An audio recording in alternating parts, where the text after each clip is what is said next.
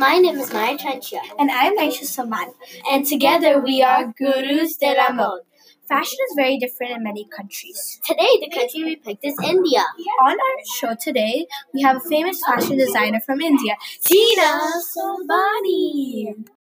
We are interviewing her because we would like to know more about fashion in India and different countries and how her career has increased over the years.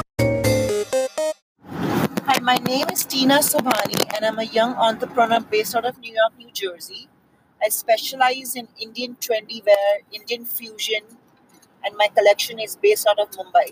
Thank you. So, here are a few questions we would like to ask you. At what age did you get into the topic of fashion? So, I got into the age of 38 Okay. into this line, into this industry. Okay.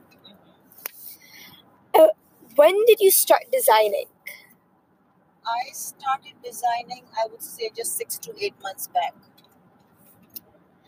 What inspires you? My mom.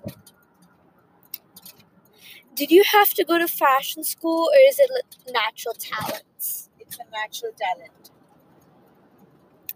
Is your whole family into designing? Yes, my whole family is into designing. It started from my from my grandfather to my uncles to my mom, then my aunt, and now it's me. And a big role is also my husband, who really pushes me, motivates me, and supports me in every decision that I make.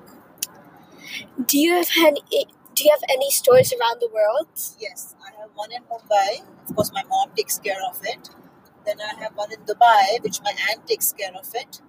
And I am working towards opening one store in the New York, New Jersey area pretty soon. What is your next step in your collection?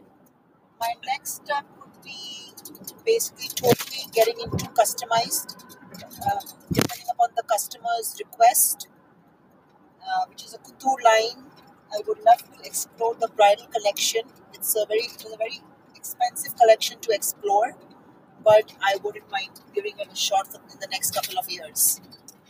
Do you travel to sell your products? Yes, I have just started recently traveling uh, to sell my products. Did you have any failures? Oh, yes, of course. Without failures, there cannot be any success. So, failures is an important part of growing, and that's how you will learn how to get better and not make those mistakes again. Thank you very much, Tina Sobhani.